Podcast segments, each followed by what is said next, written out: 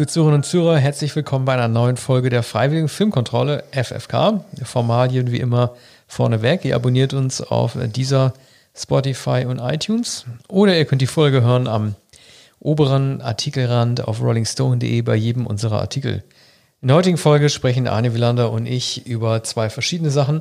Zum einen den neuen Film von Spike Lee, The Five Bloods, der auf Netflix seine Premiere feiert, da das Cannes Festival ausgefallen ist, als auch die ähm, Frank Elsner Interviewreihe ebenfalls auf Netflix Wetten, das war's, wo er verschiedene Prominente einlädt und die zu ihrer Karriere befragt. Wir fangen an mit Spike Lee. Und ähm, also ich rate das mal so ein bisschen runter. Ich kann gar nicht sagen, wie sehr mich dieser Film enttäuscht hat und ich kann nicht nachvollziehen, was an diesem Film gut sein soll. Ich denke sowieso, Spike Lee ist jemand, der seine einzig guten Filme in New York gedreht hat. Nun hat er einen Film gedreht, der äh, vier Freunde zeigt, die nach 40 Jahren nach Vietnam zurückkehren, um äh, dort nicht nur einen Schatz zu heben, den sie meinen dort verloren zu haben, als auch ihres äh, Squad-Leaders zu äh, gedenken, der gefallen ist. Und besonders einer dieser vier Freunde macht sich große Vorwürfe, weil er denkt, er sei mit schuld am Tod seines damaligen Chefs. Also was mich am meisten gestört hat bei diesem Film ist, und das hat man leider sehr oft bei Spike Lee-Filmen, er kann sich genremäßig nicht festlegen und das ist in meinen Augen kein Vorteil. Es ist zu keiner Zeit klar, worum es geht. Ähm, ist es jetzt eine, ist es eine Komödie, ist es ein Actionfilm, ist es ein Drama? Das Problem ist, man kann Stilmixe machen, die funktionieren und dann ähm, gehen die Genres ineinander über und Stimmungen werden abgelöst durch erlösende Stimmungen, die ineinander passen. Aber hier hat man ein Potpourri von Gefühlen, Lachern als auch sehr drastisch dargestellten Todesfällen. Ich sage nur explodieren auf der Mine, die man nicht weiß, wie man sie zusammen in Kontext bringen soll. Dann äh, die Satire-Elemente sind völlig aufgezogen. Ich weiß nicht, was, was, was damit gemeint sein kann, wenn man den Ritter Valkyrie von Wagner, der sozusagen die Parodie sein soll, dieses äh, Moments von Apocalypse Now, zeigt bei einer lustigen Bootsfahrt durch das Mekong-Delta durch. Was soll damit parodiert werden? Denn was Coppola damals gezeigt hat, war ja auch schon in gewisser Weise eine Parodie auf die Großmannssucht und so weiter. Das heißt, totaler Fail. Dann finde ich die Einblendungen von bestimmten Zitaten. Klar, man kann natürlich mit dem Holzhammer argumentieren und es jedem erklären, der es noch nie gehört hat. Aber es ist nichts Besonderes, die Rede von ähm, Cassius Clay, also von Muhammad Ali zu bringen, mit dem kein Nigger hat mich hier Vietcong genannt. Auch das ist zu Ende durchexerziert und das kennen wir besser auch von Spike Lee. Das brauchen wir nicht nochmal hören. Ähm, dann die Songzitate, Marvin Gaye, das ganze Album What's Going On, das ist so obligatorisch Vietnam und Krieg. Äh, er kann es einfach viel intelligenter, als mit dieser Holzhammer-Methode zu arbeiten, wo wir auch schon beim nächsten Punkt sind. Er arbeitet ja mit seinem viel gelobten Soundtrack-Komponisten Terence Blanchard zusammen, zuletzt auch bei Black Landsman. Ich habe noch nie so eine Music gehört und so eine schlechte Soundtrack-Abmischung wie in diesem Film. Meine Frau hat immer gesagt, die hat sich daran erinnert gefühlt, wie wenn man in so einem Theme-Park ist Universal Park und man dann immer mal von dem Raum zu dem Raum geht und im Hintergrund dudelt die Musik immer weiter. Man geht auf Toilette, die Musik dudelt weiter.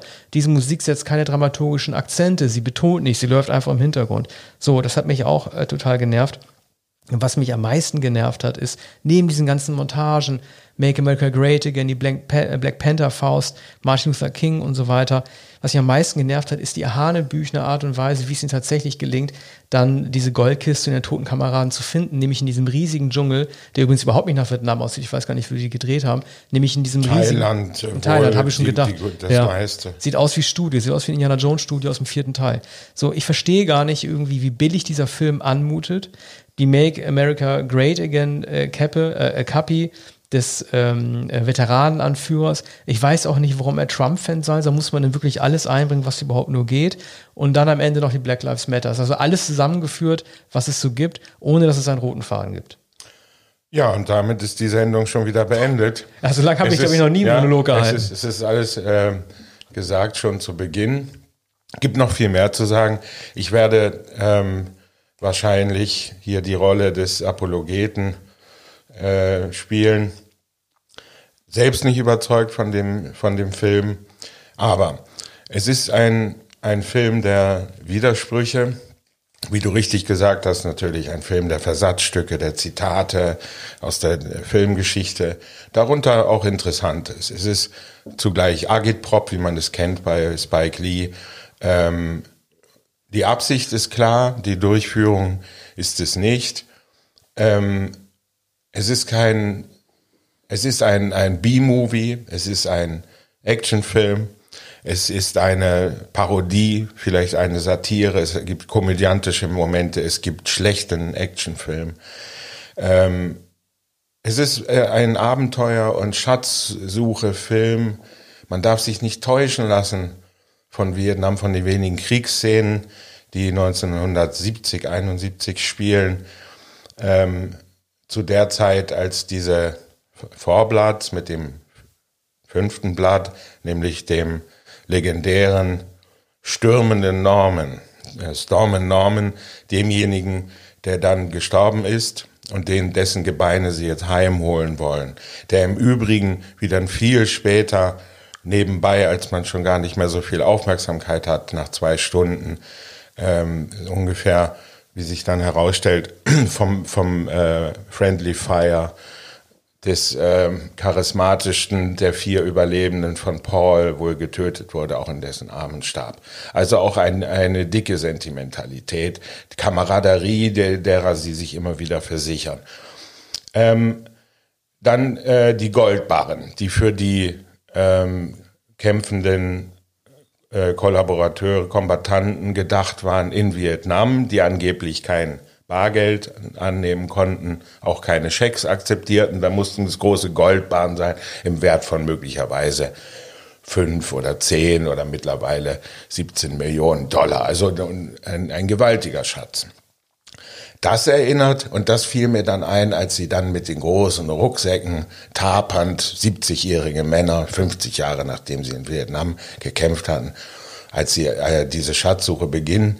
Es ist der Schatz der Sierra Madre von John Huston, ein Film mit Humphrey Bogart, ich glaube 1948 gedreht. Wenn man mal davon absieht, dass der Bösewicht, der Franzose Jean Renault, aussieht wie Belloc mit seinem weißen Anzug aus Jäger des verlorenen Schatzes, ja. ne? mit, mit seiner schmierigen Söldnertruppe, äh, der Kleinganoven-Truppe, die natürlich einen kleinen Anführer hat, der natürlich alles im Griff hat. Ja, ich dachte auch an Indiana Jones, an, an den äh, ersten Film.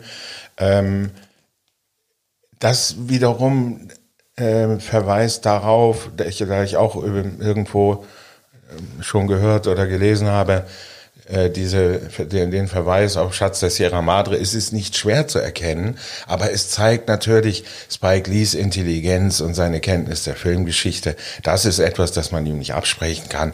Er hat es so gemacht, dass man in der Jean Reno-Figur unter anderem auch Casablanca erkennt, nämlich jeden kolonialistischen Schurken, ein, ein äh, in, in, in weißes, äh, weißen Sommeranzug gekleideten, äh, feisten, äh, Bösewicht, ein Profiteur des ja, aber Kolonialismus. Worauf hat er denn dann die Satire gemacht? Ich meine, ja. eine kluge Satire zeichnet sich aus, dass sie eine Sache wie nennt man das Verb, satiriert, keine Ahnung, dass sie halt eine Sache sich vorknüpft. So. Ja. Aber das geht ja, du kannst nicht alles nehmen und aus allem versuchen, eine Satire zu machen. Ja. Du kannst nicht den Vietnam-Film nehmen, du kannst, also es ist ja, wenn dann eine Satire auf den weißen äh, Vietnam-Film, siehe Coppola, du kannst darauf nicht, äh, du kannst nicht nur das, du kannst nicht, du kannst nicht alles nehmen. Du kannst nicht das nehmen, du kannst den Sierra Madre nicht nehmen, ja. du kannst Make America Great Again nicht nehmen und du kannst auch nicht diese blöden weißen Pfadfinder nehmen, die sich als die Trottel dann herausstellen, die eigentlich im Grunde genommen was Gutes meinen, aber dann halt irgendwie nicht wissen, wie sie mit denen interagieren müssen. Landminenräume, ja.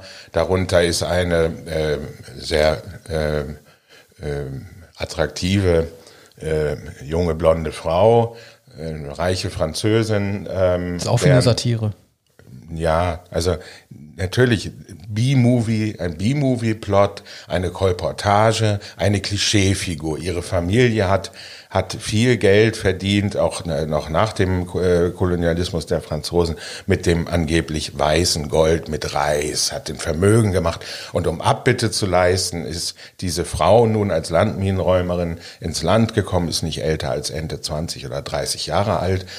Und ähm, sie heißt Edi oder Hedi, Hedi wie Hedi Lamar. Und das erklärt die Französin dem Sohn des, des einen Blatts, nämlich Paul, der schwer traumatisiert ist, weil er das Storm Norman nicht verwunden hat. Und der Sohn will auch etwas von dem Goldschatz. Der ist, ist, der ist seinem Vater gefolgt. Wir hatten auch das ein Klischee, hatten immer ein schwieriges Verhältnis. Die Mutter ist wohl im Kindsbett gestorben oder sehr früh gestorben.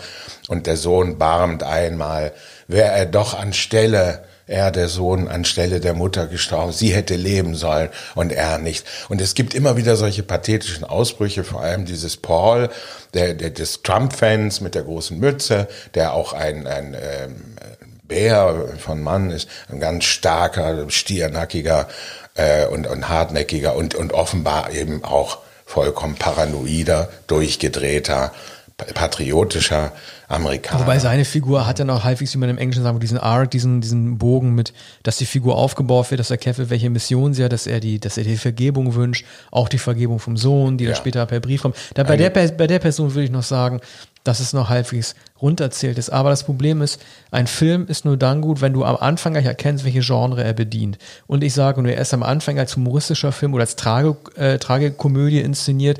Als es dann zum ersten Tod in diesem Film kommt, äh, also einer, äh, ein, ein, einem übel anzusehenden, sterbenden Menschen, der keine äh, Arme und Beine mehr hat, weil er auf eine Mine getreten ist. Da setzt auf einmal so ein Shift ein, von dem sich der Film nicht mehr erholt, weil einem dann erst klar wird, nach ungefähr, weiß nicht, 80 Minuten Spieldauer von 155, dass es jetzt um sehr viel mehr geht, als einfach nur darum geht, einen lustigen Schatz zu finden. Und das tariert dieser Film einfach nicht gut aus. Und es ist einfach auch dramaturgisch extrem schwach inszeniert, wenn dieser Mensch, also dieser übel zugerichtete Mensch dann sterben muss und diese Leiche dann da liegt und die sich dann stattdessen über was ganz anderes unterhalten, als wäre dieser Tod ja. nicht passiert. Also das ist einfach auch, das ist Erstimmungs vom Stimmungsbild einfach so unsicher gemacht, wie ich es ganz selten in letzter Zeit gesehen habe. Ja, es ist unentschlossen, es ist dramaturgisch schlampig inszeniert. Bei Spike Lee gab es immer eine gewisse Schlampigkeit, äh, Schludrigkeit in der Inszenierung, auch in der Motivation. Es sind hier, du sagst zu Recht, dieser Paul ist immerhin durchdacht. Die drei anderen werden nahezu gar nicht gekennzeichnet. Sie haben keine Vergangenheit. Sie haben nur die Gemeinsamkeit, dass sie in Vietnam als schwarze Soldaten gekämpft haben äh, im, äh, im, offenbar zwischen 1968 und 71 solche langen Einsätze gab es gar nicht. Man sieht auch in den Kampfszenen, in denen sie im Übrigen 1971 als die alten Männer erscheinen, die sie heute sind. Das wurde im Spiegel äh, äh großzügig als äh, Verfremdungseffekt äh, wie bei Brecht bezeichnet. Brecht. Ja. Also etwas übertrieben. Theorie, man, ja. äh, man, man begreift die Absicht. Also nach kurzer Zeit hat man verstanden, dass das Rückblenden sind, dass aber diese drei, äh, diese vier Maladenmänner mit dem jungen Storm Norman, der ja nicht älter wurde, zu sehen sind in ganz schlechten Kampfszenen. So, äh, der Verweis auch auf Italo-Western ist natürlich auch zu Recht. Da muss dann natürlich ein Name, nämlich Tarantino äh, genannt werden. Da vielleicht immer ähm, eine latente Konkurrenz dieser beiden Filmemacher, äh, Spike Lee sogar etwas älter.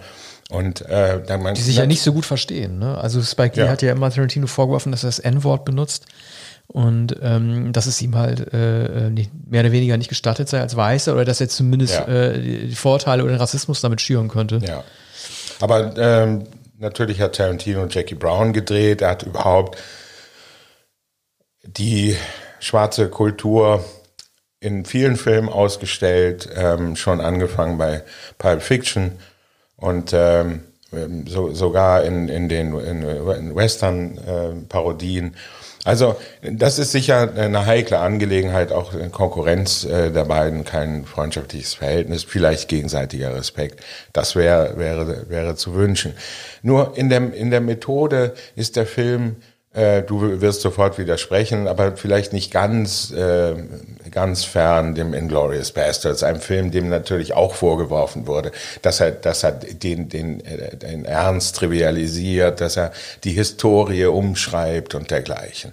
Hier, hier wird nicht umgeschrieben, aber hier wird sehr unglaubwürdig äh, gezeigt, dass Männer, die 50 Jahre Zeit hatten, nun plötzlich beschließen, sind alle in prekärer finanzieller Lage. Der eine hat angeblich äh, erfolgreich eine Autokette und äh, die seinen Namen trägt und und es wird angenommen, dass er sehr viel Geld hat. Er bezahlt dann noch das Hotelzimmer in Ho Chi Minh Stadt, im ehemaligen Saigon. Ähm, und später stellt sich dann raus in einer dramatischen Szene, äh, er hat gar kein Geld mehr, wird in Kürze bankrott sein, die, die Autokette wird verkauft, er trägt noch seinen Namen. Es ist derselbe Mann, der wenige Minuten später dann so schrecklich stirbt, der auf die Landmine tritt und es wird ihm der gesamte Unterleib Aber weggerissen. Die Frage ist, sind diese äh, Verluste in der späteren Welt, die diese vier erleiden mussten, Ergebnis von Rassismus oder nicht? Denn wenn nicht oder wenn das nicht richtig herausgearbeitet wurde, ich finde, es wurde nicht richtig herausgearbeitet, dann wird mir nicht ganz klar, äh, was diese vier Leute wieder, ähm, Also was sie sich zurückholen wollen, was ihnen durch die Gesellschaft, der rassistischen Gesellschaft in Amerika verwehrt geblieben ist. Das wird mir nicht ganz klar. Sie haben alle tragische Biografien, aber es soll letztendlich ein, ein, ein Gewinner sein von We're Taking It Back was ihnen halt damals genommen wurde. Aber mir ist nicht ganz klar, worin die äh, in diesen vier Filmbiografien die Ungerechtigkeit ja. bestand. Ja, es ist, ähm, es wird tatsächlich an zentraler Stelle gesagt, und das, das ist, glaube ich, Pauls großes Lamento, ein, ein sehr bekanntes, nämlich jetzt bin ich mal dran. Wir holen es uns zurück. So. Aber wer ist verantwortlich dafür? Erstens, Wer ist verantwortlich dafür, dass sie verloren haben? Was genau haben sie verloren? Äh, wozu haben sie das Recht? Was fordern sie eigentlich ein? So. Und es werden zwei Sachen vermischt, die eigentlich nichts miteinander zu tun haben, der Krieg in Vietnam und ähm, die, die Bürgerrechtsbewegung in den USA. Es fiel dann zeitlich zusammen natürlich 1968, deshalb schneidet Spike Lee unter anderem auch auf die Unruhen an der Kent University 1970. So, das wird gleich am Anfang gezeigt. Martin Luther King, äh, dann äh, Nixon, Watergate und, und damit ähm, ist vorbereitet, wir sprechen hier von den ungerechten Vereinigten Staaten, nicht Vereinten Staaten von, ja, von Amerika. Aber wenn das Dokumentarische so. stärker ist als die Spielfilmdarstellung, dann gibt es ein Problem. Ganz einfach. Also es kann ja nicht sein, dass es ihm nur gelingt, den Ton zu setzen oder die historische Ummantelung darzulegen, indem er, indem er auf Archivmaterial zurückgreift. Ja. Das ist doch total lazy. Ja. Genau, das ist es. Und deshalb äh, fürchtete ich am Anfang schon um den Film, fand das nicht überzeugend. Es ist, wird dann aber auch nicht überzeugend durch diese vier Figuren. Es kommt dann gleich am Anfang des Films in, in äh, Saigon, Ho Chi Minh Stadt, eine ehemalige Geliebte ähm, des einen Burschen. Übrigens heißen die vier nach den äh, vier Temptations. Also die haben genau diese Namen. Ähm, und zwar neben Paul äh, Otis, Eddie und Melvin und äh, zusätzlich eben dieser Stormen Norman, auch, auch Norman, damals Musiker, Sänger bei den Temptations. Und äh, der eine äh, trifft eine Vietnamesin wieder, die, die heute wohl situiert im großen Apartment lebt und erkundigt sich bei ihr, wie diese Goldbarren, wenn die denn gefunden werden, verkauft werden können, welcher Mittelsmann, das ist dann eben Jean Renault, in Frage kommt. Sie berät ihn, übrigens eine Schauspielerin, die mindestens 20 Jahre zu jung ist, auch äh, im Vergleich mit, mit den äh, schwarzen Schauspielern. Und äh, sie soll. Ihre Tochter sieht genauso alt wie sie, muss genau, aus wie sie. Genau. Und die Tochter, die, die Tochter wiederum ist nun äh, sehr dunkelhäutig und ähm, äh, kommt vom Einkaufen und mhm. stellt Mutter das hin und ihr wird der Amerikaner vorgestellt. Auch da haben wir eine ganz, ganz große Fehldarstellung. Es kann, also guck mal, äh, er besucht sie und es stellt sich während des Gesprächs heraus, er kriegt so eine Ahnung, dass die junge äh, weitere Frau, die dort ist, die gemeinsame Tochter sein muss. Dann beschließt er halt zu gehen. So, ne? Und man verabschiedet sich ein bisschen betreten, weil man es irgendwie nicht, äh, nicht wirklich offen ausgesprochen hat. Die Tochter hat auch diese Vermutung. So, erst am Ende des Films, als Spike Lee beschließt, eine zehnminütige Coda anzufügen, nach dem blutigen Gemetzel am Ende, in dem alle zu ihrem Recht kommen, kehrt er zurück zu der Frau, öffnet, sie öffnet ihm und es kommt die ganz große Umarmung. Es gibt überhaupt keinen Grund, warum das zu diesem Zeitpunkt passieren muss und nicht vorher oder warum es gar nicht passiert. Naja, der Grund reiner, ist, dass der Film gleich zu Ende ist. Ja, es, genau, es ist ein reiner Show-Effekt, ein Happy End für den einzigen Überlebenden am Ende nochmal darzulegen. Es gibt, es gibt vom Erzähl, also vom Erzählfluss her keinen Grund, das zu tun, wenn es sie vorher schon hätte machen können. Es sei denn, er bringt auch Geld mit oder sowas. Ja. Aber sonst gibt es keinen Grund. Welche Art von Erleuchtung musste er denn im Dschungel gewinnen, um zu sagen, hey, Jetzt habe ich alle meine Freunde verloren. Jetzt stehe ich zu meiner äh, Tochter, die ich vorher verleugnet habe. Ja, Ergibt keinen Sinn. Und es gibt auch keinen Hinweis darauf, dass er, der dann gar nicht so langsam erkennt, bei der Frau sitzend und die junge Frau betrachtend, ähm, äh, da äh, merkt er, dass es die Tochter sein muss und er scheint durchaus bereit zu sein. Das so, ist sie, was ich denke, dass sie ist? Ist sie wirklich? So, und das ist der gutmütigste dieser Männer. Der scheint auch in ordentlichen Verhältnissen bis einigermaßen vernünftig. So, und man fragt sich, in 50 Jahren hat, haben sie einander nicht geschrieben. Also er findet sie sofort. Jetzt, da er zurückkehrt, findet er sie sofort, weiß, wo sie wohnt, sie sind vertraut miteinander. Aber sie hat ihm vorher in 50 Jahren das nicht geschrieben, hat sie ihm nicht offenbart, er hat sie nicht besucht und sie sieht 20 Jahre äh, zu jung aus, noch obendrein. So, es stimmt also nichts im Detail und man fragt sich, kann denn das Absicht sein? Kann denn das Absicht sein? Oder ist der Film ist, äh, tatsächlich derart ähm, volatil geschrieben, so, so nachlässig, so ähm, zusammengestückt aus, aus, aus lauter ähm, Einzelteilen, denn dazu kommt ja ähm, noch die, die übliche Agitation, die man von, von Spike Lee äh, gewohnt ist, dass er eben auch noch ein Anliegen hat und immer mal wieder in Inserts ähm, Politiker äh, hineinschneidet. Ja, zum Beispiel und, diese Stills und aus, aus, aus dem Milai Massaker ja. lässt ja ein, äh, ein Still, ein Foto aus dem Milai Massaker der GIs in Vietnam ja am allerlängsten stehen, nämlich das eines toten Kindes äh, am Straßenrand, ja. eines toten vietnamesischen Kindes. Das der ist natürlich klar die Agenda dahinter, dass er sein dokumentarisches Material auch gewichtet und nicht, und nicht gleichberechtigt nebeneinander stehen lässt. Er macht praktisch auch sich ein Urteil zu eigen halt, welcher, äh, äh, welcher Mord halt irgendwie der, der Schlimmere sei. Das kann er auch machen, das ist ja auch sein, sein gutes Recht, aber er hat einfach wieder auch gesagt, dass zu viel in diesen Film versucht hineinzupacken. Bei Black Clansman hattest du den rassistischen Süden und die Clansmänner und hat er am Ende diesen Schwenker gemacht zu diesen Protesten der Rechten in Charlottesville und dem Toten. Das hat auch gepasst und funktioniert. Da hast du klare Ursache und Wirkung und so weiter gehabt. Aber die lässt sich für mich, vielleicht bin ich auch zu ungebildet politisch, die lässt sich da in diesem Film nicht einfach so auseinanderfriemeln. Du kannst nicht Vietnam Make America Great Again und, äh, keine Ahnung, XY, also vier, fünf Sachen dann in einem Topf rühren und behaupten, alles gehört schon irgendwie zusammen. Wenn, dann musst du es halt belegen. Ja, es gehört zusammen durch, durch die USA. Und, und das bei Lee zeigt alles, was ihm nicht gefällt an den USA. Und äh, insofern ist es nicht so erstaunlich, dass dieser Paul ein Reaktionär ist und ein Trump-Verehrer. Denn äh, Spike Lee zeigt auch in dieser Figur etwas, das ihm nicht gefällt, nämlich Schwarze, die nicht das rechte Bewusstsein haben äh, und, und äh, Trump wählen und glauben, äh, das sei äh, der Präsident, der für sie eintritt. Aber er macht am Ende die Black Panther-Faust noch, ne? Also er ist ja, er bekehrt, er, ist ja nicht mehr Trump. Er wird, äh, er wird äh, geläutert, also er, in seinem Trauma, in der posttraumatischen Belastungsstörung seit 50 Jahren, wird, äh, spricht er zunehmend mit sich selbst, kann nicht schlafen und so weiter. Das sagt der Sohn auch, das wird beschrieben.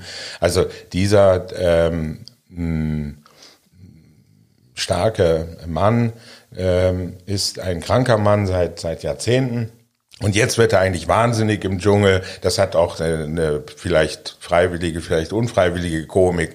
Er, er, er zieht dann allein los mit seinen Goldbahnen und dem Rucksack und, und, und ruft laut in den Wald hineingehend. Der Herr ist mein Hirte, es wird mir an nichts fehlen. Spätestens da habe ich danach geschaut, wie lange der Film noch dauert. Dieser Film dauert zweieinhalb Stunden. Wahrscheinlich der längste Film man, nach, ja. nach Malcolm X vielleicht. Aber er hat eine, eine wirklich gute Szene. Also gut finde ich, finde ich, finde ich Momente, in denen er, in denen er Vietnam-Film oder generell Dschungelfilme, äh, wenn er die Klischees entlarvt oder sich kreative Ideen überlegt, wie man äh, Dinge jetzt nicht so fatalistisch darstellt, wie sie hätten ablaufen müssen. Gibt ja die Szene, in der sein Sohn auf eine Mine tritt. Das bedeutet immer in zehn von zehn Fällen eigentlich mindestens ein Verstümmelungs-, wenn nicht ein Todesurteil. Und sie überlegen sich dann sehr, sehr kreativ, wie sie schaffen können, äh, den Sohn zu retten, nämlich indem sie ihm ein Seil umbinden und in feinen Kräften mit fünf, sechs Leuten so stark daran ziehen, dass er, dass er wegfliegt von dieser Tretmine und deshalb nicht sein Bein verliert. Das naja. ist wahrscheinlich technisch gesehen nicht möglich Nein. oder unrealistisch, aber es war zumindest ein verspielter Versuch, mit dem Klischee umzugehen, was passiert, wenn man in einem Kriegsfilm auf eine Tretmine tritt. Das fand ich noch relativ kreativ. Also diesen rum, diesen Weg rum zu betrachten, halt Dinge, die eigentlich einen eingetretenen Trampelfahrt der Ideen darstellen würden, halt zu umgehen. Das fand ich ganz gut. Ja, der Film ist allerdings in, in langen Passagen eben das, ein, ein Trampelpfad, ein, ein, ähm, ein Gang durch den Wald. Es sind, sind humpelnde Malademänner, schon das ist nicht glaubwürdig. Die Goldbarren liegen dann äh, zehn Zentimeter unter der Oberfläche auf einem völlig beliebigen Waldstück.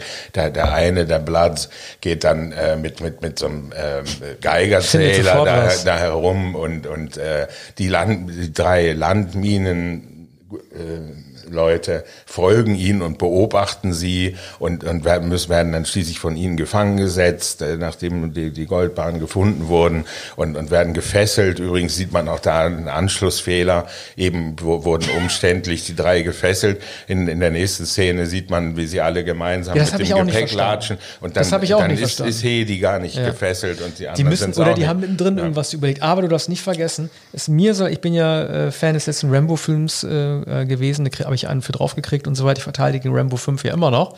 Aber nach diesen Action-Szenen, diese alten Leute, die mindestens so alt sind wie Rambo, können 40 Jahre, nachdem sie das letzte Mal eine Waffe in der Hand gehalten haben, so lange Pause hatte John Rambo nicht, 40 Jahre, nachdem sie das letzte Mal eine Waffe in der Hand gehalten haben, nehmen sie das Ding in die Hand und setzen treffsichere Kopfschüsse auf eine Entfernung von 20 Metern. Das sind diese vier alten Säcke, sind die perfekten Kampfmaschinen. Mir kann ja. keiner mehr was anderes also, erzählen. Das gehört natürlich zu den Ironien des Films.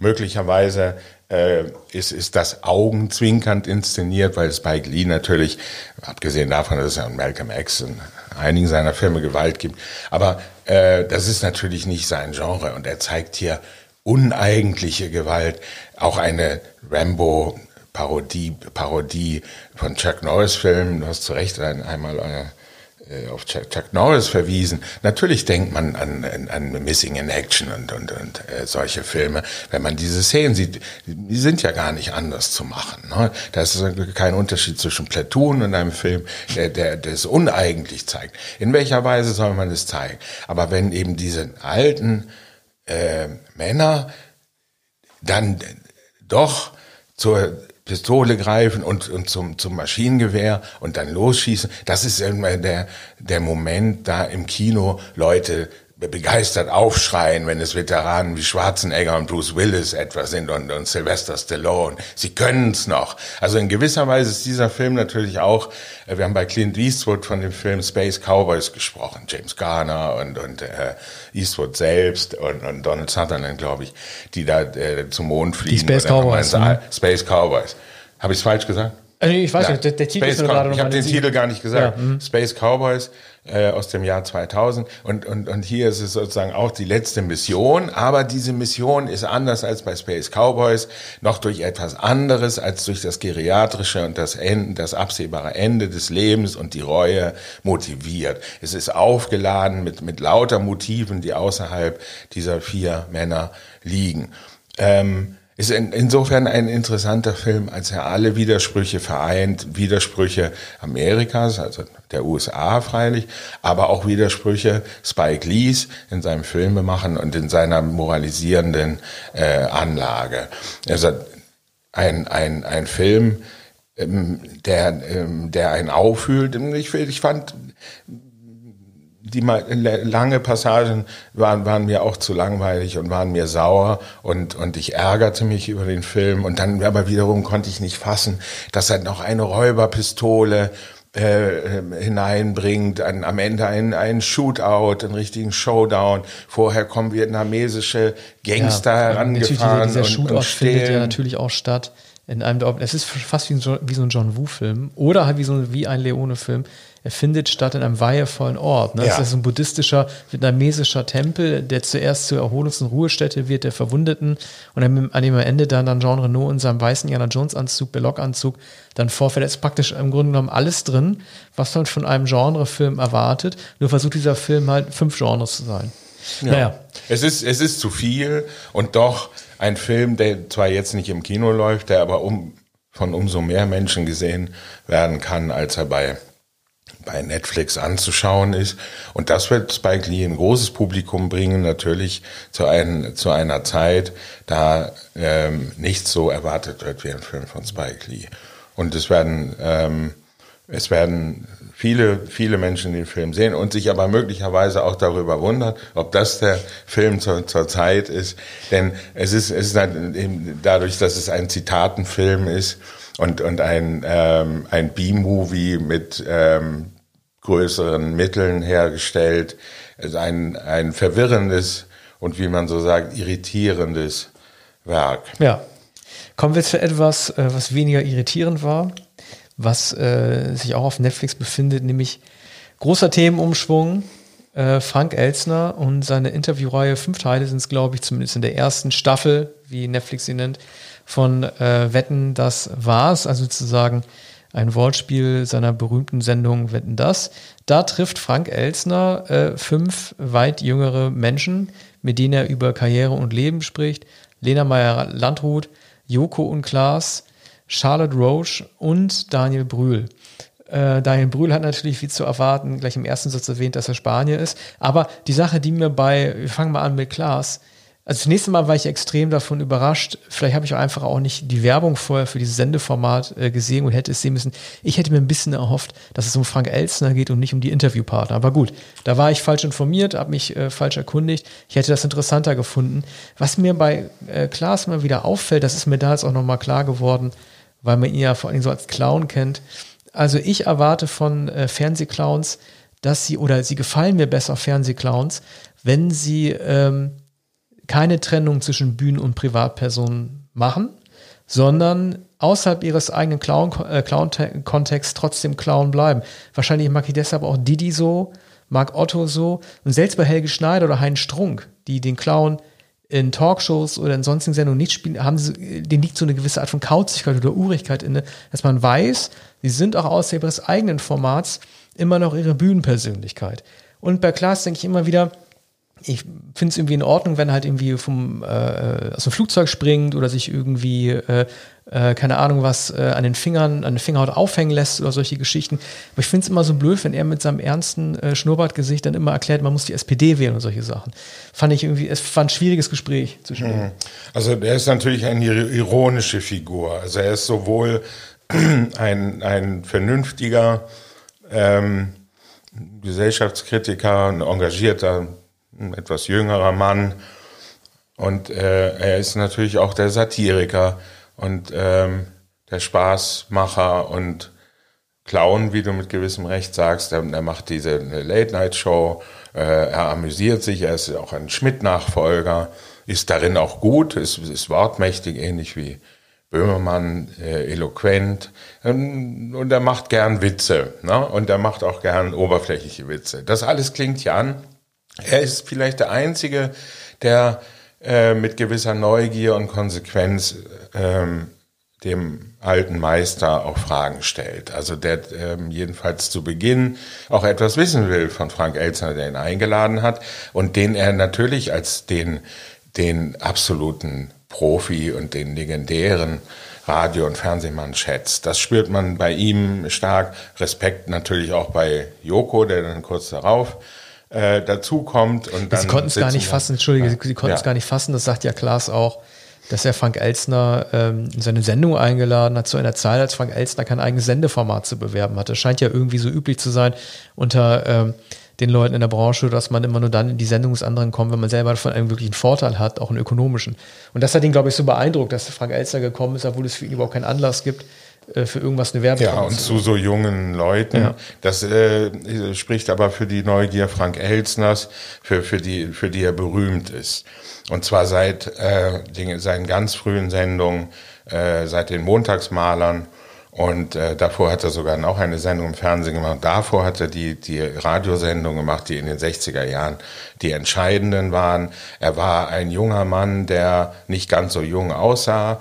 ein ganz ungewöhnlicher Radiomoderator bei Radio Luxemburg, dem wichtigsten Sender überhaupt. Er hat die Popmusik jener Jahre gespielt, was man sich nicht vorstellen kann. Seit 64, 65 war er derjenige, der die angloamerikanische Rockmusik äh, konsequent gespielt hat. Und der war, glaube ich, nicht älter als 22 oder 23, hat noch früher begonnen als, als Junge, also Kind äh, von Schauspielern. Äh, beide Eltern waren Schauspieler, immer Tingeltangel, ist im, hat den, muss, musste immer den Wohnsitz wechseln, hat ähm, in, äh, als Kind schon in, Hör, in Hörspielen gesprochen, hat also Hörspielrollen gespielt, wollte eigentlich auch Schauspieler werden, kam über sein Sprachtalent, oratorisches Talent äh, zum Radio und wurde dann ähm, eine so, so äh, bekannte und beliebte Gestalt, dass er in äh, Bravo, in äh, der berüchtigten äh, Home Story vorgestellt wurde und immer wieder also als, als, ein, als ein Held, ja wie ein Popstar äh, behandelt worden. Das ist das gar nicht so bekannt. Das ist bei Tommy, also bei Thomas Gottschalk ist es viel bekannter, dass er jemand ist, der aus, der, aus, aus dem Pop und aus dem Radio kommt und aus dem Jugendformat. Ja. Ist natürlich eine andere Generation, ist eine ja. Generation später. Ja, und ähm, Elsner war dann, wurde so sehr. Aber warte mal, so groß ist der Unterschied nicht, ne? Elsner ist. Äh, Ende ist jetzt 70? 77, glaube ich, ja. oder 78 Jahre. Gottschalk ist 70 Ja, aber das geworden. sind entscheid die entscheidenden Jahre. acht Jahre. Nämlich die 60er Jahre gegenüber den 70ern mhm. des Thomas Gottschalk. Mhm. Thomas Gottschalk kam Anfang der 70er Jahre und ähm, man merkt es auch an, an der Musik. Thomas Gottschalk äh, war kein Mann, äh, ist, und es ist kein Mann der, der Musik der 60er Jahre. Er kam etwas zu spät für die Beatles, er kam etwas zu spät für die Who, die Rolling Stones, die Kings. Das ist gar nicht seine Musik. Ganz zu schweigen von, von, von sagen wir, äh, Peggy Lee, den Supremes, der gesamten Soul Music, den Girl Groups und so weiter. Und, und Elsner hat sogar das noch erlebt, ohne ein, ein, ein solcher Fanatiker zu sein und, oder ein Sammler wie Fritz Egner, glaube ich. Dann hat man nie bemerkt bei Elstner. Und er hat dann ein noch größeres Talent äh, erkannt, nämlich äh, neben seiner Neugier die, ähm, das Erfinden von, von Spielen, von Formaten und äh, was, was er verfolgt hat mit, mit, einer, mit einer großen ähm, in Entschiedenheit und mit, mit Ehrgeiz und mit, mit Konsequenz. Und er hat äh, mehr, mehrfach äh, erzählt, dass er gar nicht loslassen konnte. Er hat nächtelang überlegt, hatte immer einen Zettel neben sich liegen. Er hat die Konzepte aufgeschrieben er wollte sie unbedingt durchbringen.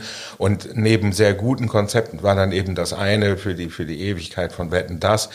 Hätte auch scheitern können. Er war auch nicht davon überzeugt, dass es gelingt. Wirkt auch etwas albern, wie später Nase vorn. Nase vorn wurde, wurde dann ein Reinfall, man hat das ja. Prinzip nicht verstanden. Ja, gut, aber, Jeder hat ja. das Prinzip des Nase vorn, verstanden. Klar, Nase vorn war das Problem, das war nicht kompetitiv. Äh, Nase vorn war ein sehr sympathisches äh, Format, weil es einfach darum geht, Leute vorzustellen, die tolle Ideen haben und die äh, Gewinner sind, ohne dass sich mir jemand messen müssen, weil sie einfach gute Ideen haben. Aber man erwartet für Samstagabendformat halt immer Gewinner und Verlierer. Und das ging bei Nase, klar, einer hatte am Ende die Nase vorn, wer hatte die beste Idee, aber das war eher schon nach dem Hans-Rosenthal-Prinzip des ersten, zweiten, dritten Gewinners und nicht eines Verlierers und Gewinners. Bei Wetten, das gibt es nur 50-50 Chancen, eine binäre Entscheidung. Und das, daran ist ja wahrscheinlich Nase vorn dann auch gescheitert, so sympathisch das Prinzip auch gewesen ist. Ja, und äh, Wetten, das hatte noch etwas anderes natürlich, nämlich das Spektakuläre der Wetten und das auf den ersten Blick Erkennbare. Da musste nichts Wissenschaftliches erklärt werden oder irgendeine Erfindung. Man hat es, auch wenn es zunächst unglaubwürdig wirkte, hat man es dann gesehen, wie es passiert. Wenn man also etwa eine Melodie äh, oder einen Rhythmus klopft auf der Brust eines kräftigen, muskulösen Mannes, ne, dann sieht man, dass es zwar absurd ist, aber dass es offenbar funktioniert und dass jemand, der darin trainiert ist, also sowohl der Mann mit der muskulösen äh, Gestalt, als auch der, der dann den Rhythmus erkennen muss, der auf die Brust getrommelt wird, äh, das ist eingeübt, aber man, man merkt dann, wenn man ähm, sehr, sehr viel Zeit hat, kann und so eine Idee kann es einem gelingen. Ne, mit Fleiß und Erfindungsreichtum und, und wenn es abstrus genug ist und man wartete ja immer auf das Abstruse und dann noch etwas anderes, man wartete natürlich auf die Stars, auf diejenigen, die auf dem Sofa sitzen würden, die was singen würden zwischendurch zur ähm, zur, zur Entspannung. Viele sind dann zur Toilette oder zum Kühlschrank gegangen. Die Einschaltquoten fielen ja bei den Musikbeiträgen immer ungefähr um zwei Millionen. Ja, und die Zuschauer. Stars wetten ja auch, dass sie werden ja sozusagen zu Menschen wie du und ich, indem sie sich auch auf so gewöhnliche ja. Dinge wie, äh, wie halt Wetten anlassen. Ich wusste über viele Jahre gar nicht, und das wurde, glaube ich, ja gar nicht so publik gemacht, dass jede Wette vorher mindestens einmal geprobt oder aufgeführt werden musste, damit sich keiner total blamiert. Ich dachte über Jahre immer, jeder, der da reinkommt, zeigt zum allerersten Mal auch dem Fernsehteam, mm, ja. dem Sicherheitsteam, ob das, ja. was die machen, überhaupt geht. Mm. Ja, also mh, Sicher dachte ich das auch in den ersten Jahren und später wurde, wurde dann immer, immer mehr verraten, was hinter den Kulissen passiert und ähm, dass, dass das alles mal geprobt wurde. Übrigens war es Thomas Gottschalk natürlich, der so oft darüber geplaudert hat, aber in den Proben hat es noch funktioniert oder genau. ich habe es zweimal gesehen oder dreimal ist es ihm gelungen und jetzt ist er doch ins Wasser gefallen oder äh, die, die, da haben die 30 Leute in die Telefonzelle gepasst, aber jetzt plötzlich nicht mehr. Ne? Ähm, aber das war dann schon äh, äh, die spätere Zeit. Am Anfang war, war das natürlich eine sehr steife Sendung und ganz am Anfang, äh, ich glaube in, in der allerersten Sendung möglicherweise hat ja Karl-Heinz Böhm die große Wette gemacht, ob äh, wie viele Deutsche eine Mark äh, bezahlen für ähm, für, für Afrika, um, um da Brunnen, äh, damit Brunnen äh, gebohrt werden können. Und es haben äh, tatsächlich nicht äh, alle Zuschauer der Sendung oder fünf Millionen oder was er gewettet hat, eingezahlt, aber es haben viele eingezahlt, äh, so dass Millionen zusammenkamen. Und das war ja der, der Beginn äh, von Karl-Heinz Böhms Engagement in Afrika und hat die Sendung natürlich auch sofort weit über, über den Samstagabend äh, hinaus bekannt gemacht als eine Sendung des Aktionismus und äh, des großen Forums. Später war dann noch die berühmte Szene, dieser Protest, äh, zwei Leute kletterten da in, in der Takelage, in den äh, Lampen herum und, und brachten Plakat an mit in, in der Botschaft. Und, ähm, und äh, und, und Elsner, äh, sie liefen dann die Ort, kamen natürlich die Ordner und, und äh, wollten die Leute da sofort verhaften und rauswerfen. Und, und Elsner mahnte zur Gelassenheit und sagte, nein, äh, Moment, lassen Sie diese Leute äh, sprechen, die sollen die Anliegen vortragen. Es ist seine Sendung, hat Sendung gesagt, wird niemand ne? Meine Sendung wird niemand so. rausgeworfen. Ja, und da hat er von seinem Hausrecht Gebrauch gemacht, in der Weise, dass er ihnen äh, das äh, Recht zu sprechen eingeräumt hat, äh, so dass, dass sie es friedlich vortragen konnten und dann sind sie äh, wie begossene Pudel äh, in, ins Publikum gegangen und, und, äh, und, und hatten das vorgetragen, aber so blieb dann ja. auch ohne, ohne deswegen, Eklat. Ne? Ja, also deswegen, verpuffte Folge. Man hat und, Elsner und, ernst genommen. Äh, das war eine Sache, ich glaube, die Titanic-Geschichte mit dem Stifte schmecken, äh, es hätte, es hätte die Titanic bei Elsner wahrscheinlich nicht gemacht man muss, das muss man bei halt so einem äh, Zirkusmeister wie Tommy halt einfach machen. Ne? Also mit den, äh, weißt du, diese die Geschichte, als ja, Tommy reingelegt wurde und so. Ja. Und das ist eine Sache, die konnte man natürlich nur bei, bei Thomas Gottschalk machen, weil es da auch einfach auch mehr Spaß gemacht hat, den Menschen Thomas Gottschalk, der sich immer so als, als Impresario des großen Zirkus immer dargestellt hat, hereinzulegen. Ja. Und die Buntstifte waren ja nicht lustig. Es hat sich ja keiner darüber amüsiert. Stimmt. Es wurde als Betrug empfunden. Ähm, es sollte der große Coup der Titanic sein, dass das Vorführen äh, des, des Prinzips bei, bei Wetten das und, und dass man, dass man da schummeln kann. Ähm, es wirkte aber überhaupt nicht amüsant. Natürlich ist, ist es vollkommen absurd, äh, die Farben von Buntstiften zu erschmecken. Aber als man dann merkte, dass, dass dieser Mann äh, da geschummelt hat und dass er einfach an, an, an den Seiten dieser großen Brille oder dieser Augenklappe vorbeigelugt. Der redete auch wie ein Kripo-Beamter der 80er. Der sah aus ja. und redete wie ein Kripo-Beamter der ja. 80er. Ockerfarbene Hose, äh, grünes ja. Jackett, richtiger BRD-Typ. Also ähm, ich habe den, den Namen vergessen, aber er war bei Titanic viele Jahre Redakteur und ein Bekannter ich glaube, Bernd Eilert, glaube ich, ein Zeichner. Und der, der, der wirkte ähm, nicht humorvoll. Das war ein, kein humorvoller Auftritt, sondern er hat mit bitterem Ernst, er wollte mit bitterem Ernst unbedingt zeigen, äh, dass diese Sendung äh, ein Dilettantismus ist und ein, ein Unfug. Und äh, Gottschalk fand es natürlich auch nicht am, amüsant, war aber konziliant und sagte, na gut, ihr habt uns reingelegt, ihr Jungs, ja, Titanic, ja, alles klar, ne, mache ich ein Angebot, komm noch mal in die Sendung. So. Und ähm, ja, und, und äh, dem Publikum war der Samstagabend verdorben. Niemand hat sich darüber gefreut, dass, äh, dass die, das Funktionsprinzip der Sendung äh, da persifliert wurde. Aber zurück zu Frank Elsner. Der, seine Ernsthaftigkeit, seine Diplomatie, seine, seine Menschenkenntnis, sein, sein Interesse an Menschen, das alles ähm, erkennt man auch äh, in dieser Sendung, also in diesen fünf äh, Gesprächen. Er nimmt ja sogar die Schuld an dem misslungenen Gespräch damals mit Lena Meyer Landrut sogar ganz uneigennützig auf sich, obwohl er das gar nicht hätte tun müssen. Er sagt ja immer, er hat ja dann immer noch gesagt, ja, ich war anscheinend nicht gut genug vorbereitet und so weiter. Aber auch das ist äh, letzten Endes ein erzählerisch nicht so gelungenes Prinzip der Sendung, dass die ganze Dramatik des Ganzen nur durch die Einspielfilme, die sieht, sieht man da noch nicht mal. Es hat irgendwie Bild hat berichtet, hier ist das Video, wo die beiden sich über äh, gestritten haben. Es war, glaube ich, auch ein ESC-Vorentscheid oder ESC-Stück. Ja. Äh, also wenn dieses Video gar nicht vorher gesehen worden wäre, dann hätte man gar nicht mehr, ich hätte, ich, mir war dieser Fall überhaupt nicht bewusst. Ich wusste das gar nicht mehr, dass Lena Mal Landrut damals sich so patzig gegenüber verhalten hat, weil sie selber wohl unter Stress stand. Äh, das musste sozusagen als By-Story dann irgendwie noch gebracht werden von einem anderen Medium, damit man das Gewicht des Ganzen überhaupt erkennt. Das hat mir so ein bisschen gefehlt. Das hat mir generell, klar, es ist immer so ein, so ein Regieprinzip zu sagen, wir wollen nur den Talk machen, zwei Menschen sitzen sich gegenüber, ja. dunkles Studio, das muss reichen.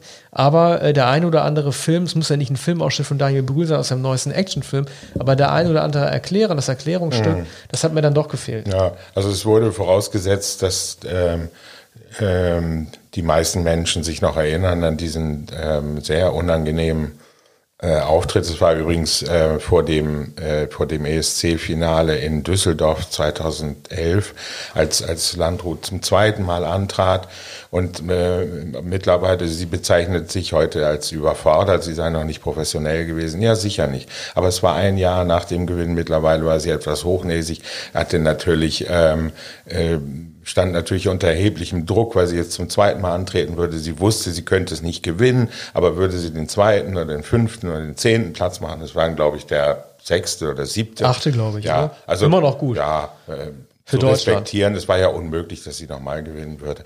Aber mh, hm, da war sie aufgeregt. Sie wusste auch nichts von Frank Elstner. Man natürlich begegnet man einem äh, ja auch damals schon älteren äh, Mann mit äh, Respekt und zumal jemandem mit solchen Meriten. Dass Elstner, äh, der jetzt erklärt hat, er sei einen Tag vorher gefragt worden. Ist, man wunderte sich auch, was macht Frank Elstner da? Ist er aus Interesse da oder warum wurde der engagiert?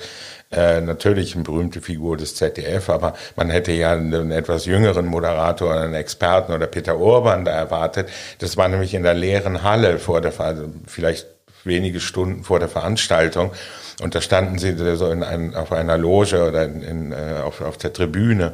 Und ähm, er hat, äh, ist aber für einen Kollegen, der da nicht erschienen ist, er ist gefragt worden, hat, hat gesagt, ja gut, das mache ich, da fahre fahr ich dahin. So.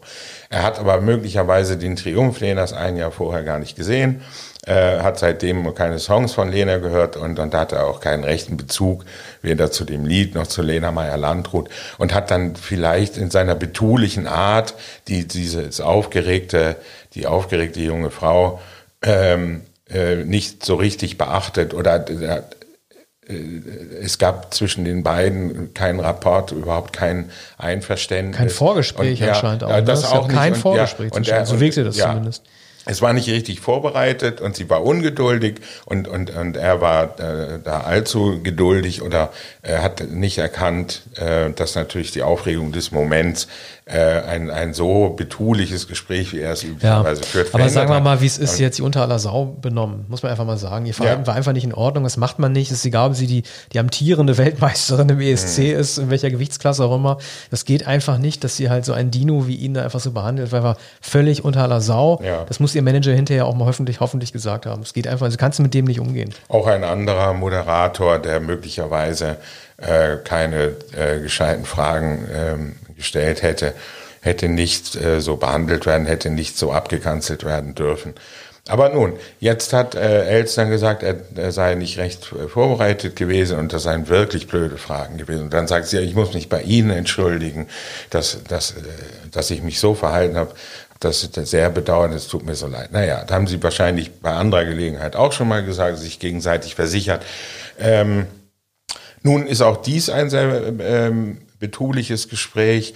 Elstner nimmt, äh, nimmt sie vollkommen ernst und ähm, sie erzählt, ähm, wie sie seitdem ihre Karriere, wechselvolle Karriere äh, organisiert hat, äh, hat sich für eine Weile auch mal zurückgezogen. Bei der Frage, ob, ob sie es nochmal machen würde, dann ist natürlich die Frage, äh, wenn ich wieder 19 Jahre alt wäre und Abitur machen würde und ein Lied wie Satellite singen könnte, würde ich noch einmal mich bewerben für Stefan Raabs Ausscheid. Äh, und den Aufruf zu der Sendung. Da sagt sie, das würde ja, ja. sicher, das wäre gelogen, wenn, wenn sie sagen würde, das würde sie nicht nochmal machen. Aber freilich, nur wenn, wenn sie heute, wenn die Frage ist, ob sie heute ein drittes Mal antreten würde, aber ganz bestimmt nicht, niemals. Er bricht sich ja auch. Sie der hat ja auch Stress, keine Chance. Ja. Sie hat auch keine nee, Chance. Natürlich sie nicht. Sie wird ja auch gewinnen wollen. Das geht ja gar nicht anders. Sie hat sich aber trotzdem, ähm, sie war nicht ganz aus der Fassung gebracht durch die Frage, weil sie sich damit natürlich innerlich schon mal äh, beschäftigt hat. Diese, was, was wäre, wenn Ne, äh, dieser entscheidende Moment meines Lebens, der mein ganzes Leben auf den Kopf gestellt hat, äh, würde ich den nochmal haben wollen, ja oder nein? Das ist eine Frage, die jeder, der solche Erlebnisse hat, sich automatisch stellt. Da fand ich das Gespräch mit Daniel Brühl schon fast ein bisschen besser, weil äh, Daniel Brühl wirklich überrascht schien von der gar nicht so unoffensichtlichen Frage Elsners, als er gefragt hat, irgendwie, ja, können Sie denn eigentlich manchmal auch unangenehm sein oder anstrengend sein? Die war so direkt die Frage, die, ähm, das hat tatsächlich Brühl so ein bisschen aus dem Rhythmus gebracht, fing ein bisschen dann irgendwie zu schwitzen und äh zu sagen und hat dann ja erklärt, auch relativ diplomatisch, dass es schon sein kann in der Postproduktion und so weiter, wenn Dinge nicht laufen, dass er dann zur Diva wird und so weiter. Aber auch das ist eine ziemlich einfache Frage, die dann aber dann zu so einem kleinen Kuddelmuddel innerlich bei ihm geführt hat. Ja, weil er, äh, weil er wahrscheinlich aufrichtig ist in dem Gespräch. Er hat sich, hatte sich vorgenommen, erkennend, dass das, man sieht ihn nicht in Talkshows. Ich habe ihn überhaupt noch nie in einer Talkshow gesehen. Ähm, er bewirbt auch keine Filme. Er ist auch etwas oberhalb die, dieser Ebene. Vielleicht war er für den Lauder-Film ähm, in Talkshows zu sehen. Aber ähm, er hat viele andere Filme natürlich gedreht und ist ja spätestens seit dem Goodbye Lenin-Film sehr populär, tatsächlich international gefragter Schauspieler. Ähm, der auffälligste Deutsche neben Christoph Waltz natürlich in den Glorious Bastards von. von ah, ich fand die da sogar am besten. Also ich bin mhm. ja, es gehört eigentlich nicht in die Sendung, aber ich finde ja, dass er der Beste ist, den wir haben. Daniel Brühl. Mhm. Und ich fand Daniel Brühl auch, also wenn man, klar, man kann immer dieses Gedankenspiel haben, welcher, welchen Deutschen oder Österreicher fand man am besten in, in Glorious Bastards. Die meisten würden immer sagen Christoph Waltz. Aber mir hat Daniel Brühl am besten gefallen. Mhm. Ich fand Christoph Walz schon einen Tick zu cartoonartig, eine Figur, die wirklich jeden Moment alles tun konnte, totale Freiheiten hatte, äh, weil sie halt so irreal gewesen zu tun, was sie will. Mir gefiel diese Figur des enttäuschten Liebhaber, äh, des, des möchtigen Liebhabers, er war verliebt in dem Film Daniel mhm. Brühl, denn der zu spät erst erkannt hat, dass er gar keine Chance hat. Ich fand es wirklich herausragend und ich kann immer wieder sagen, wie toll ich ihn generell finde als Schauspieler. Ja, er ist ein außerordentlich gescheiter Schauspieler und was, was ich sagen wollte, ähm, er ist nicht nur ehrlich, er ist enorm ähm, eloquent, äh, präzise. Und das beschreibt er in, in dieser Passage dann auch. Er denkt nach und er sagt, nun, äh, manche haben ihn am Set wahrscheinlich als ungeduldig erlebt, als unduldsam. Elsner fragt sogar nach, äh, sind Sie jähzornig? Neigen sie auch zum Jähzorn. Und er überlegt er kurz und sagt, sagt auch da, ja, es gibt solche Momente. Und, und sagt, weißt ja, na, Ungeduld sagt, ist eine ganz große Schwäche, ja, Arne, ne? ja, Ungeduld ist eine ja, ganz große Schwäche, sagt man ja immer, ne? Die Lieblingsschwäche im Vorstellungsgespräch. Naja. Ja, jedenfalls gibt er zu, dass er nicht immer diplomatisch ist. Und dann natürlich, es ist dann immer die Erklärung, ja, zum Gelingen beitragen und ähm, er hat bestimmte Vorstellungen und das heißt aber natürlich auch, dass er eine große Autorität hat, dass er sich die zuschreibt, dass sie ihm auch zugestanden wird. Spätestens seit Bastards, spätestens seit dem Niki Lauda Film Rush.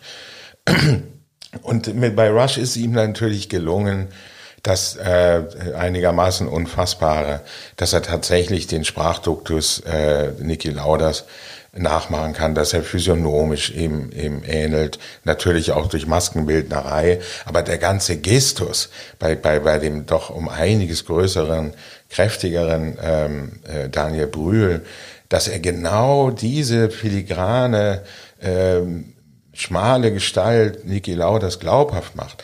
Die Art, wie er spricht, das vernuschelt. Lauder selbst war, war hoch beeindruckt äh, von Brühl. Noch Jahre später hat er ihn gelobt. Und ähm, äh, Brühl, der nie Theaterschauspieler war, dessen Vater, was ich nicht wusste, äh, beim WDR, glaube ich, Fernsehspiele gemacht hat oder da ein, ein, ein Filmemacher war, ähm, der hat, hat früh schon imitiert, hat, hat die Dialekte imitiert, wollte eigentlich immer Schauspieler werden, ohne dann aber die Ochsentour der äh, Schauspielschule zu machen. Und, und der weiß natürlich, wie, äh, wie, wie talentiert er ist und dass das äh, ein, eine, eine ganz natürliche Gabe ist. Äh, nichts fällt ihm schwer. Er ist sicher der deutsche Schauspieler, war noch mehr als bei Christoph Walz. Du sagst zu Recht, äh, bei Walz ist immer ein gewisser Manierismus, der ist brillant, weiß auch darum. So, bei Brühl unterspielt eigentlich. Er, er wirkt nie angestrengt und er wirkt sogar hier nicht angestrengt, obwohl er sehr genau überlegt, was er erzählt. Und äh, man, man muss sagen, es hat alles Hand und Fuß. Es gibt nicht Geplapper wie bei Lena Meyer-Landrut. Es gibt auch nicht diesen starken Exhibitionismus wie bei äh, Charlotte Roach, die ja, glaube ich, möchte, dass man sie Charlotte Roche nennt. Ja, wenn ich Ach, genau, das eine Deutsch, das andere Roche. Englisch. Ne? Genau, sie, so. sie mhm. bezeichnet sich jetzt als Deutsche und, und schon, äh, sie ist befreundet mit Lena Meyer-Landrut und man hört in der Sendung mit Meyer-Landrut, äh, dass Charlotte ihre beste Freundin sei und in der Sendung mit Charlotte hört man, dass Lena seit dieser Zeit damals äh, eine der allerbesten Freundinnen ist. Und ähm, äh, Charlotte, wie wir jetzt gelernt haben, erzählt auch erzählt noch einmal die die Tragödie äh, des Todes ihrer Brüder, erzählt natürlich von ähm, Feuchtgebiete, von dem Sensationserfolg, erzählt noch einmal äh, von der Anklage ähm, gegen den äh, WDR-Redakteur. Äh, die, diese Sexuelle Belästigung. Begrabschung, mhm. ja, Grabscherei, mhm. den, den, hat den, den Hintern berührt weil während eines Empfangs und da standen einige Leute herum und, und sie spürte den Hand an, am, äh, seine Hand am Hintern. Und Jahre später hat sie es dann öffentlich gemacht, als es andere äh, Vorwürfe gegen genau gegen diesen Redakteur gab. Das alles hat sie nochmal erzählt. Und Elstner erzählt äh, mit großem ähm, äh, Interesse äh, an, an der Sache Feuchtgebiete, davon, wie er zum ersten Mal im Flugzeug 70, 80 Seiten in dem Buch gelesen hat, äh, wie er es beiseite gelegt hat, also, auch etwas peinlich berührt, das nicht als Lit für Literatur haltend und natürlich nicht seine Welt. Und äh, Helmut Karasek hat ihm dann aber gesagt, das ist ein hoch äh, ein bedeutendes Buch. Also das ist dann vielleicht nicht Weltliteratur, aber das ist das ist eine Befreiung und und äh, jahrzehntelang hatten wir diese äh, spießige Diktatur der der Anständigkeit und hatten äh, sexuelle Normen und und und Beschränkungen und jetzt ist es wie eine Befreiung. Das sagte Karasek, der damals über 60 Jahre alt war, aber ungefähr im Alter von äh, wie Frank Elsner. Und äh, das hat dann Charlotte dann auch gefreut. Oh ja, genau. Hat der Charlotte genau. auch gefreut, war sie überrascht, ja. als es gehört hat, diese Anekdote. Ja. Das vielleicht wusste sie es nicht, ich glaube aber, dass Karasek damals auch im Spiegel geschrieben hat, wann war das, 2002 oder etwas später, fünf? Naja, also Karasek hat sicher bei anderer Gelegenheit, wenn nicht im literarischen Quartett noch, das gab es vielleicht nicht mehr zu der Zeit, hat, hat das Buch da gelobt. Und sie sagt aber, Roger Willemsen war derjenige, der sie bestärkt hat und, und der am meisten für das Buch getan hat. Als es dann geschrieben war, sie hatte von, vom Verlag Kiepenheuer und Witsch einen Vorschuss bekommen, ging dann mit schlechtem Gewissen durch Köln, weil sie immer mal wieder Ver Verlagsmitarbeiter traf. Und die hatte noch keine Zeile von dem Buch geschrieben und eigentlich hat sie es geschrieben, um den Vorschuss zu rechtfertigen und, und sich auch äh, zu entlasten gegenüber den Mitarbeitern. Und das war dann ein Feuchtgebiet das später kamen noch Schoßgebete. Und ähm, nun erzählt sie auch etwas von, von ihrem von, von ihrem Mann. Frank Elzner fragt dann sehr schön, arbeitet er auch oder ist der zu Hause? Ja, Nein, sie sagt ja auch, der kann sich nicht so gut ausdrücken wie Frank Elzner, sagt sie auch. Ne? Der kann sich nicht so gut ausdrücken. Ich weiß nicht, welchen Kontext gesagt hat, aber sie hat, er kann sich nicht so gut ausdrücken ja. wie Frank Elzner. Und der Podcast wurde ja, glaube ich, auch beendet vor ein paar Monaten. Irgendwie haben sie ja 50 Folgen gemacht oder so. Oder aber nicht, weil er sich nicht gut genug Nein, ausdrücken nee, kann. Ich, ich glaube, dass irgendwie alles gesagt hat oder vielleicht konnten sie sich mhm. ja doch nicht einigen, ob sie zusammen ins Bordell gehen.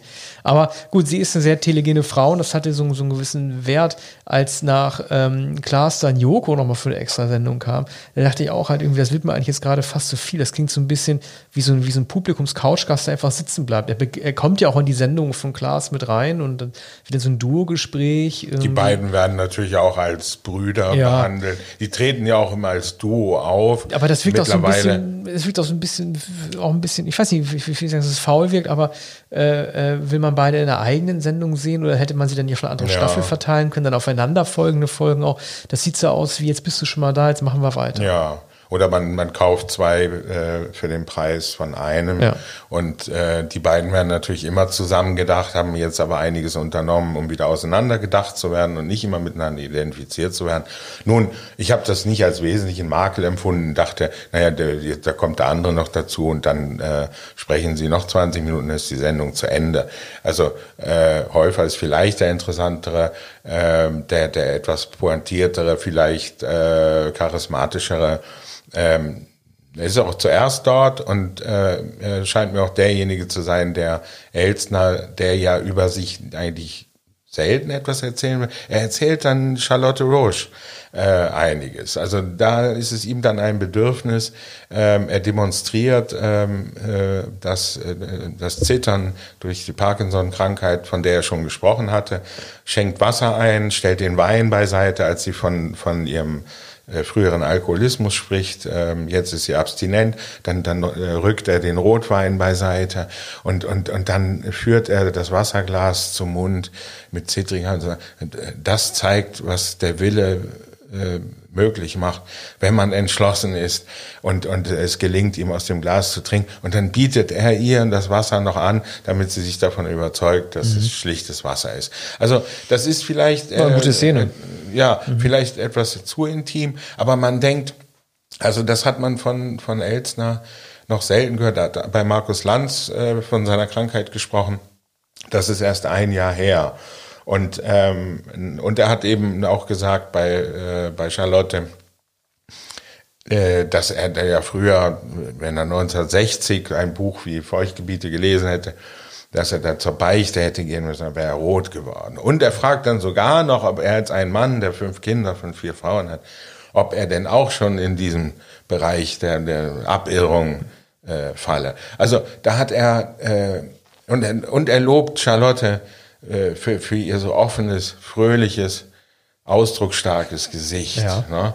Und ähm, was, was ja, oder lebendiges Gesicht, ein lebendiges Gesicht und die Stimme, die für das Radio geeignet hat. Nun, sie hat ja beim, sie hat ja beim Fernsehen gearbeitet, hat ja bei Viva gearbeitet und man erinnert sich an, an glänzende Interviews, die improvisiert waren mit Noel Gallagher und, und sie hat das berühmte Interview mit fast, Robbie Williams nicht zu vergessen. Ja, genau. Also sie hat fast alle verzaubert, schlagfertig natürlich auch äh, mit Englisch als ihrer Muttersprache und war brillant. Das eine, der eine Makel, die Merkwürdigkeit, dass sie bei der Bremer Talkshow von, mit Giovanni Di Lorenzo so nicht weiter beschäftigt wurde.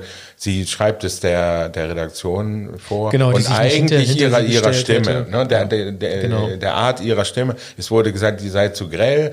Ähm, es hätten sich äh, Zuschauer beschwert zu sehr. Und ähm, das war sicher so, aber es war nicht nur die Stimme, sondern es war die Art, wie sie Interviews geführt hat, ihre Direktheit, äh, nämlich es wurde ähm, als das empfunden, was man penetrant nennt. Ja, es Weil war halt den, ja den, den, den Versuch halt wert. Ne? Es, es, es, war, es war halt zumindest den Versuch wert, mit Di Lorenzo das halt zu machen. Aber du kannst halt nicht äh, also jetzt mal übertrieben gesagt, die Chaote neben, neben dem Gentleman da einfach hinsetzen. Es funktioniert in diesem 3 nach 9 Format einfach nicht, ja, in dem Leute im Kreis sitzen, äh, was ja auch mal so eine Art von Therapiestunde ist. Also das hat, das war eigentlich, ich habe mich damals schon gewundert, was sie sich zugetraut haben. Da hat dieses Böhmermann-Format noch ein bisschen besser gepasst. Äh, das Format, durch das Böhmermann eigentlich erst so groß wurde, ne, wo die beiden zusammen moderiert haben. Das ich, dann aufgegeben wurde nach genau. ungefähr einem Jahr. Ja. Und sie sagt, sie, äh, Böhmermann und sie hätten beschlossen, äh, einander geschworen, dass sie nie über die Gründe sprechen mhm. würden, die man, da, was man doch so gern äh, hören möchte. Das Problem ist, wenn du ähm, Schauspieler äh, nur in deiner Sendung hast oder halt ähm, äh, eine Musikerin wie Lena Mailandrutz, mit der du diese, diese, diese, dieses persönlich unangenehme Erlebnis hattest, dann bietet das immer so ein bisschen das Problem, dass Dinge wenig trennscharf werden. Also es wirkt so ein bisschen teilweise auch wie ein hinter den Kulissen Gespräch. Ich würde mir wünschen, wenn es irgendwie sowas wie eine zweite Staffel geben sollte, also wetten, das war es noch nicht, dass dann halt irgendwie Leute kommen, die ihm noch ein bisschen unähnlicher sind. Also ich hätte in der Wicher lieber auch mal jemanden wie Haftbefehl oder so da sitzen sie. Also jemanden, mit dem er theoretisch sogar etwas überfordert wäre, den er sich ganz hineinfragen muss, wo es wenig Anknüpfungspunkte gibt. Aber gut, ja, mal also überlegen, ob das, das zu ihm passt oder ja. nicht. Ich glaube, ähm, das wäre insofern nicht gut, als auch Haftbefehl ihm, ihm gefallen möchte. Der würde ihm gefallen wollen und äh, ihm zum Munde reden. Und ähm, so wie, wie es Bushido und Sido stets gemacht haben, er würde als bürgerlicher, als äh, freundlicher Bursche auftreten, der eine Rolle spielt. Ne? Wie Bushido und, bei ja, Peter Maffay. Ja, das ist ja auch zuerst ja, eingeschlagen. Ja, genau, das ist also das ist eine eine Aneignung oder eine eine Anverwandlung sozusagen. Ja. Gut, dann lass es nicht, das, ja. lass es nicht nee, Haftbefehl also, sein, aber ja. jemanden halt, der irgendwie nicht so naheliegend ist. Ja, vielleicht sagen wir mal klar. Nicht aus dem Showbusiness. Es, es wird wahrscheinlich im Showbusiness bleiben. Was natürlich fehlt äh, oder was was man erwarten muss, sind Harpe Kerkeling, Karl Dahl, Dieter Hallervorden, die ganz großen Gestalten und Wegbegleiter der letzten Jahrzehnte, ähm, müssten natürlich in Erscheinung treten. Dies war die Sendung der Jüngeren, die, die Altersdifferenz von, von 40 Jahren zum Teil. Und äh, das ist honorig und eindrucksvoll genug, dass Elster es überhaupt macht. Aber er muss, er muss mit den äh, Gleichberechtigten sprechen, mit, die, mit denen, die ähm, äh, die Zeit mit ihm teilen und die von ähnlicher Bedeutung sind. Und es muss natürlich auch noch Gottschalk kommen. Wollte ich gerade sagen. So, ne? es wird Lippert muss sein. nicht, aber Gottschalk wäre für uns ein Wunsch, dass er kommt. Ja, äh, ich würde sagen, wir haben es für heute wieder mal geschafft. Zwei, ja, vielen Dank. Vielen Dank. Wir haben zwei so unterschiedliche Formate besprochen. Unterschiedlicher könnten sie kaum ja. sein. Ja, aber ist, möglicherweise lassen, wahrscheinlich nicht kommen in seine, in seine Sendung. Möglicherweise aber, ja. ließen sich sogar noch Verbindungen finden, aber darüber müssten wir auch nachdenken. Genau, dann bis demnächst. Ja, bis bald. Tschüss.